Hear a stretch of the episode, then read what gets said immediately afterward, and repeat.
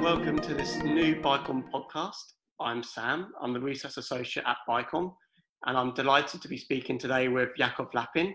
Yaakov, thanks for joining me. Pleasure. Obviously, most of our listeners will be familiar with, with Yaakov, but for those who are not, uh, Yaakov is a military and strategic affairs analyst. He is an associate researcher at the Begin Sadat Center for Strategic Studies and the Israel correspondent for Jane's Defense Weekly and the Jewish News Syndicate. Yaakov, I, I thought we could, for this podcast, we could kind of take a step away from the annexation hype, which has kind of dominated the Israel news cycle for a little over a month, and talk more about the wider regional context which Israel operates in. I thought maybe we can start with Syria, and there have been a few reports in Israel over the past month suggesting that the coronavirus has forced Iran to kind of halt its activities a lot more in Syria. And just before leaving the defense ministry, Naftali Bennett said Iran had begun to with the withdrawal process from Syria, starting with its forces and evacuating a number of bases, suggesting that Israel's military campaign, which it calls the campaign between the war, in Syria is working. Um, right. Given the alleged kind of new Israeli airstrikes this Tuesday, which has been kind of reported as kind of unprecedented in terms of where it's happened in Syria, I think for some of the first times in, in Southeast. How do you rate Bennett's statement, and what is the kind of current state of play between Israel and Iran in Syria at the moment? Well, I agree with the premise of your question, which is that when we have reports of Israeli strikes in Syria, that's usually an indication uh, that Iran has once again been caught trying to turn Syria into a new war front against Israel. So every time we get those reports, we can uh, and should see them as confirmation that Iran is up to its usual uh, business in Syria, which is trying to smuggle in uh, weapons, precision guided missiles, cruise missiles, and a host of other activity, which we can go into um, a little bit later. Um, so I think that uh, if we uh, put together uh, the, the latest reports we've had this week of extensive strikes, um, together with reports in May of another series of strikes, um, it seems pretty clear that as far as Iran is concerned, um, it's business as usual in Syria.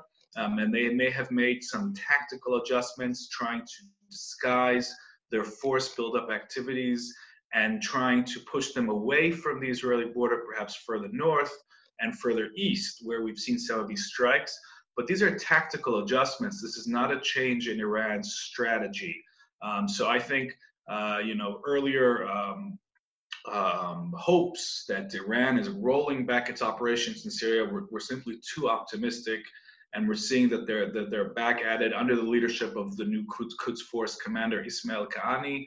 Um, he's he's trying to do exactly what his predecessor uh, tried to do, um, and, and and turn Syria into a war front against Israel, albeit using different tactics, possibly. So you say that the tactics might have shifted, but that kind of strategic game is still there for Iran. Do, do you see that kind of continuing over the coming months and, and maybe years, or at some point will someone say enough is enough and will try to kind of rebalance the dynamic much more in their favor?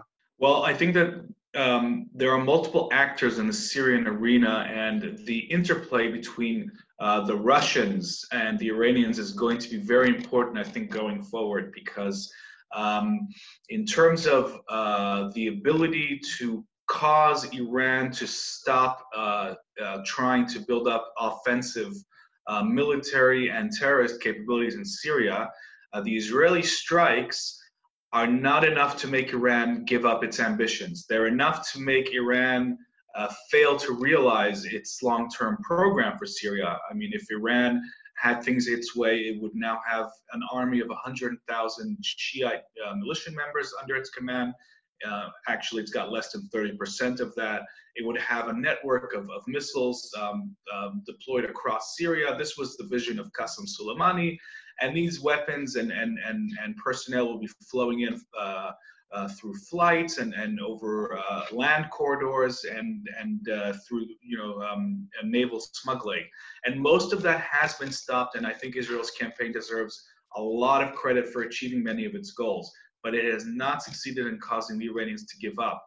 Um, and what would give, what would do that? It's very unclear. I think that Russia, um, as I've said, has the ability to pressure Iran to roll back to some extent uh, its its activities. There is intense competition taking place uh, over the future of Syria between uh, the Assad regime's two principal allies, uh, Russia and Iran. So a combination, perhaps, of, of Russian pressure, uh, Israeli pressure, and uh, possibly some quiet pushback from the Assad regime itself could potentially lead to some sort of pause by Iran. But I have to um, condition that by saying that so long as the Iranian regime has its current ideology in place, um, and so long as it's interested in uh, exporting the revolution, creating a sphere of influence, the Shiite axis, um, so long as that regime is, is in place, it can be expected to always try and turn Syria uh, into its sphere of influence and into a new uh, a base of attack that would join Lebanon uh, against Israel. You mentioned obviously the Assad regime and, and how it kind of, I suppose, in, in, in during the kind of civil war, it invited Iran to come into its country. Um, there's been recent reports that the Assad regime is is approaching, or perhaps is at, is at its most fiscal stage, not in terms right. of winning the civil war, but in terms of sustaining itself financially. Um, you mentioned there, obviously Lebanon and Lebanese banks are on the verge of bankruptcy. Um, many of Assad's family members, who are also some of Syria's richest businessmen and who have propped up the regime, have fallen out of favour with the president. And now you've got the new kind of Caesar Act coming in, which is starting to sanction entities involved in helping the Assad regime. How credible do you think those reports are of the Assad regime, and is it on its last knees, or, or do you think it can survive I'm of the opinion that at least in the short term, um, the the survival of the regime um, is not in great doubt. I mean, if we look at the situation of the Assad regime five years ago, hmm. right, when it controlled a, a, small minority of what used to be Syria, and we compare it to what it is today, which is more than 70% of Syrian uh, territory back under the Assad regime's control, um, and and it's really Idlib uh, in the north that's that's the last remaining pocket of the Sunnis. I don't think that this is a regime that's going to collapse because of uh, an economic crisis when it was on the verge of, of a physical and material and economic collapse, uh, you know, five years ago. So I think that if we if we take a zoom out uh, approach here, the Assad regime's chances of, of, of making it, in, at least in the short term future, it's very difficult to predict beyond that, are fairly good. Um, and I think the fact um, that the demographic balance has shifted in favor of the of the ruling Alawites, although they're still very much a minority. The fact that uh, more than five million Sunnis have fled Syria uh, since the start of the war and has shifted the demographic balance in favor of the Alawites and their Shiite uh, Iranian allies is another factor that will help, help them stabilize from their perspective uh, the regime. So the economic crisis is extremely serious, um, more so even in Lebanon, as you've noted. I don't think it's an existential threat uh, to the Assad regime, which has has uh, you know fared far more severe storms in, in, in, its recent history. Let's um let's move on to Iran. And you mentioned earlier about kind of Iran and its um, trying to prop up its kind of Shia militias. I, most most security officials in, in, Israel will kind of continue to say that Iran remains Israel's greatest threat. And, and, at the moment, the US is trying to get the UN to extend this arms embargo on Iran, which is due to expire this October. Israel has been a fairly vocal advocate of the UN indefinitely imposing the arm, arms ban. Obviously, other countries like Russia and China have a veto on the Security Council and are likely to oppose such a move. Perhaps you could explain for kind of our listeners how important that arms embargo is for the region and what could Iran do without one, what's kind of the risk for Israel if, if that arms embargo is, is lifted? So the Iranian threat uh, to Israel takes two forms. One is the regional align activity, which we've we've been discussing, and the other is the nuclear program. Uh, in my mind, the arms embargo is, is actually directly tied to the Iranian nuclear threat, and I'll explain why. If if the embargo is lifted, um, and perhaps somebody like Russia would begin selling more advanced air defense systems to Iran, more advanced than, than they've already sold, the S 300. Um, that could in turn increase the confidence of the Tehran regime that uh, it could feel that it would have the ability to better protect its, its nuclear program and, and the sites that are spread out across the, uh, the country. And that could give it the confidence to go for a nuclear breakout. Um, so I, in, I directly tie uh, the embargo to Iran's confidence uh, in its ability to protect the nuclear program. Right now, it doesn't seem very confident they could it could protect it from an Israeli or an American air assault. Um, but that could change with, with the lifting of the embargo. So the embargo has a strategic long-term effect on, on Iran's future decision making. Um, and other things that Iran could buy aside from air defenses are things like modern combat aircraft. Um, you know, they've been trying to modernize their air force, which is largely obsolete. Um, and they could also be buying things like um, anti-ship cruise missiles, which they've been trying to produce domestically with some level of, of success, it has to be said. Um, but the minute that this embargo is lifted, the Iranians could really start going for some modernization and weapons and force buildup programs, and that would obviously have a negative effect on the region. So um, it's very important, not only for Israel, but also for Sunni states that are threatened by Iran, and for the region as a whole, um, that that embargo not be lifted. You mentioned obviously the Iran nuclear nuclear program. Um, what's the sense in Israel at the moment in terms of obviously US elections are coming up in November? Um, obviously, Biden has come out and said that he's in favour of returning to the JCPOA, the nuclear deal. Um, Trump, we're still not sure. They'll see that they're doing their kind of maximum pressure campaign, and it's probably likely that if he's re-elected Trump, then he'll continue with that. But there is kind of some talk in Israel that there are kind of concerns that if Trump is re-elected, the Iranians will actually eventually kind of come back to the negotiating table and, and maybe do a deal which isn't in Israel's favour.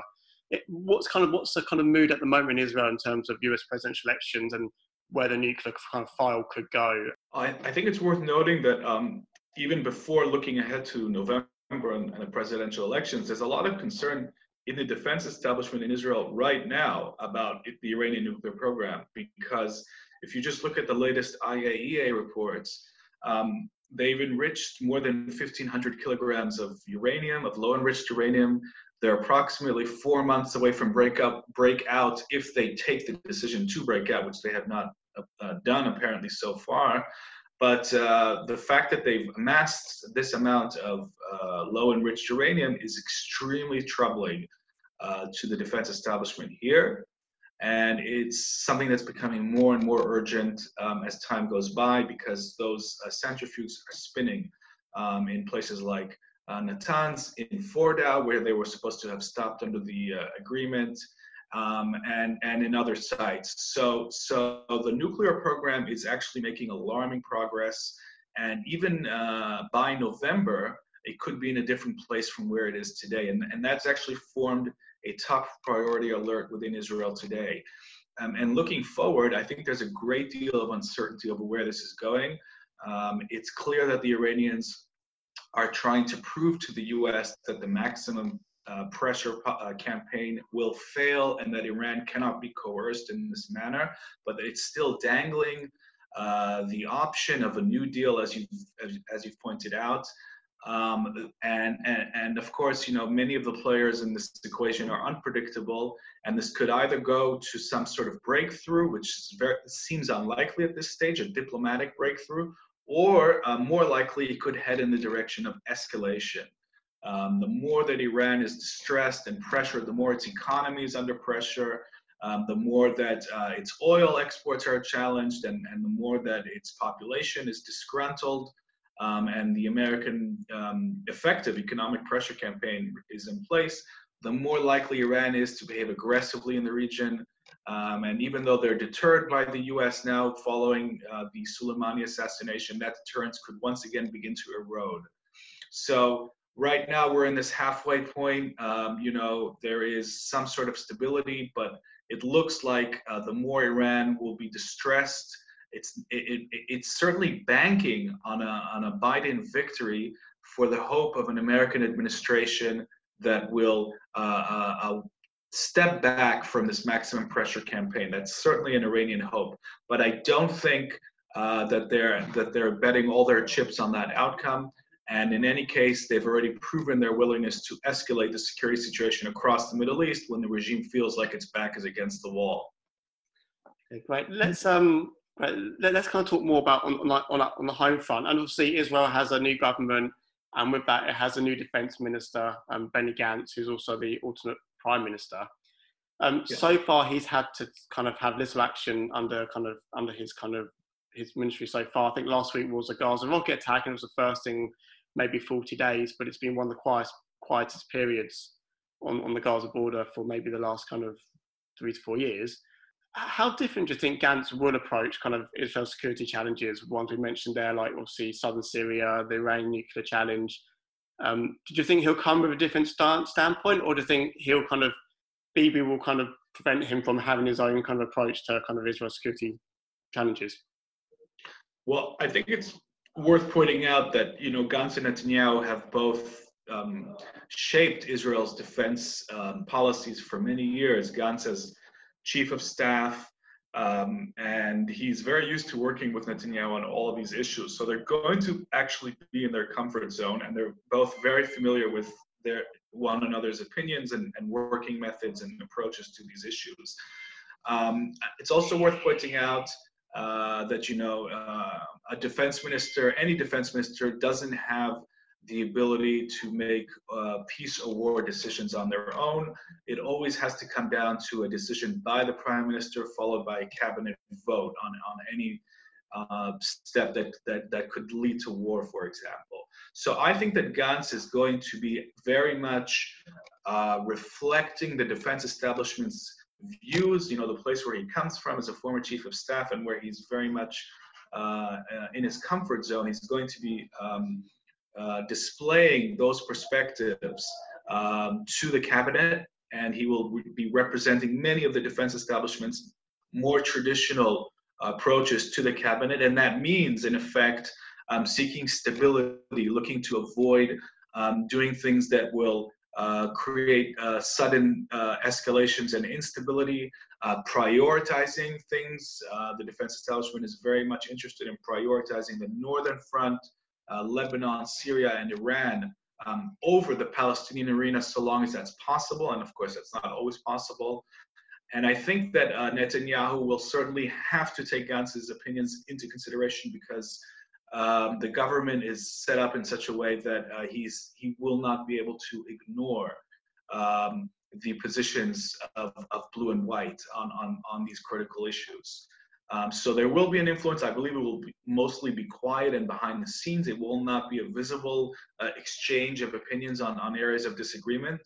Um, but I think that uh, Gantz will, will certainly be uh, bringing in the general staff, the IDF general staff's uh, more pragmatic decision-making patterns to the cabinet.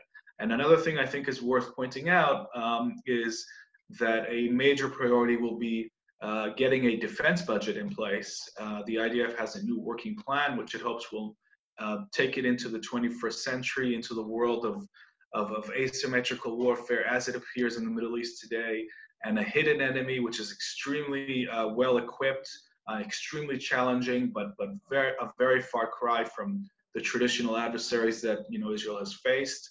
Um, so the need to fund and underwrite this new program is going to be a top priority for Gantz and for the defense establishment. And it couldn't come at a worse time because the extra money that they will be seeking will, of course, be the subject of competition by so many other ministries uh, due to the unprecedented uh, economic uh, situation that the country and much of the world is in following the uh, coronavirus pandemic. Yeah, you mentioned the coronavirus, and obviously it's going to have a massive impact on ministries trying to get their budgets for their for their programs. And something which I've noticed you've been writing quite a lot about recently is the IDF's role in trying to help combat the pandemic in Israel. Um, how important has the IDF been in, in helping the kind of these civil authorities in combating the spread of the disease? It's not something which in the UK you would hear a lot about the, the military getting involved in, in kind of like a civil issue. So it'd be interesting to get your perspective on, on the IDF's role in Israel. So uh, yeah, I would say the IDF's assistance has been very important, and it probably could have been uh, more involved than it was. And this is a government decision; it's not the IDF's decision. But the fact that you know the Home Front Command, which is a very unique command in Israel because of Israel's unique geography and the fact that adversaries are, are literally on the border, the Home Front Command here has uh, great experience in, in commanding control and working directly with the civilian world, with hospitals and industry. So the fact that they were called upon to uh, set up corona hotels in very little time took the pressure off hospitals by bringing the mild patients in. the fact that Home Front Command uh, vehicles were running uh, tests to labs and back um, was was something that helped logistically. Uh, the fact that the Defense Ministry, um, away from the Home Front Command, actually launched a fairly phenomenal operation, in my view, to import um, medical equipment, including ventilators from around the world, um, right at the start of the pandemic, when really the world was in a chaotic place, much more so than today. And it was able to bring in plane loads of medical equipment and at the same time uh, kickstart a domestic medical supply uh, program here, a production program uh, that was based on defense companies um, converting some of their production lines to make ventilators. Pretty incredible stuff. Also, technology that was coming in from the defense world, like algorithms and heat cameras, and all placed at the service of doctors. And you know, we saw military intelligence and the Shin Bet uh, Domestic Intelligence Agency using their ability to work with big data uh, to help track and assess the, the uh, viral threat. So all these things, I think, I think have been very, very uh, beneficial in Israel's ability to cope with the virus. I think that the defense establishment could play and may well play a bigger role um, in, in, the future. Um, and I think that it's going to have a very important um, uh, influence, long-term influence, uh, particularly when it comes to the IDF's relationships with certain segments of society. I think we saw a breakthrough in relations between the ultra-Orthodox and the IDF when uh, the IDF went into places like Bnei Brak at the outset of the virus and really played a key role in bringing it under control. And the same is true in a number of uh, Arab towns and villages. Um, I think that had a very positive influence on the way those communities uh, perceive the military here in Israel. Absolutely, absolutely. Um, b- before I let you leave, I know you, you have a busy afternoon there in Israel. I just had to ask you also about annexation and and maybe talk maybe about the kind of the regional impacts, or, or maybe more specifically how the Arab countries could react. Um, I know obviously some reports in Israel, mainly from like the right-wing newspapers, are saying that actually the the Arab messages in public are a little bit different to them in private. Um, do, do, you buy that line, or do you think that the Arabs are actually serious in, in what they're saying in terms of, you know, Israel-Arab relations will be kind of taken a step back if annexation does occur? I think that uh, the Arab governments are concerned about what you know is commonly known as unintended consequences. Uh, while they certainly want to continue uh, their cooperation and relationship with Israel out of their interest because this cooperation helps them deal with common threats like Iran.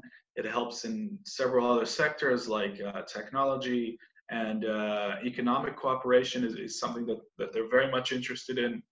Um, they also have to take the uh, public opinion uh, of their populations into account. And I think the warnings are really, they've been a little bit confused. I mean, even the public statements by some Gulf countries from the same country, for example, the UAE, uh, we saw a, a, representative and a former representative saying slightly different things, um, showing that you know they want to maintain the budding and growing cooperation and relationship with Israel, um, but they're basically pointing at their populations and saying, look, uh, there are limits to how far this can go if the public opinion is going to turn against Israel. I think that's the essence of their warning um, and it's something that has to be taken into account by uh, the Israeli government.